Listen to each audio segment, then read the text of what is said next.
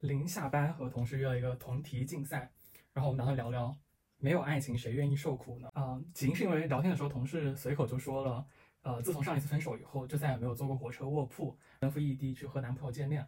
我就很自然总结了说，没有爱情谁愿意受苦呢？上次和朋友聊天聊到以前写的一篇书评，然后里面有一句话是，爱意是对另一个人生活的全面入侵，就是当我们想要开始一段更深层次的亲密关系之后，呃，就毫无疑问我们会。跟对方的生活会越来越亲密，越来越相关，然后它必然是痛苦的，然后需要磨合，呃，没有一份很好的感情是很难维系的。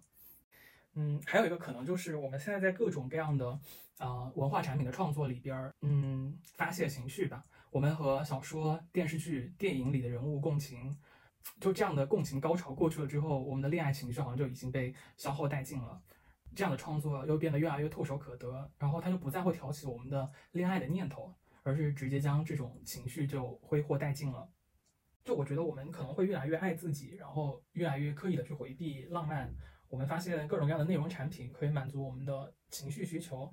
我们发现很难在工作日的消耗之后还很热情的去对待另一个人。就我们无法开始，然后自然无法热恋。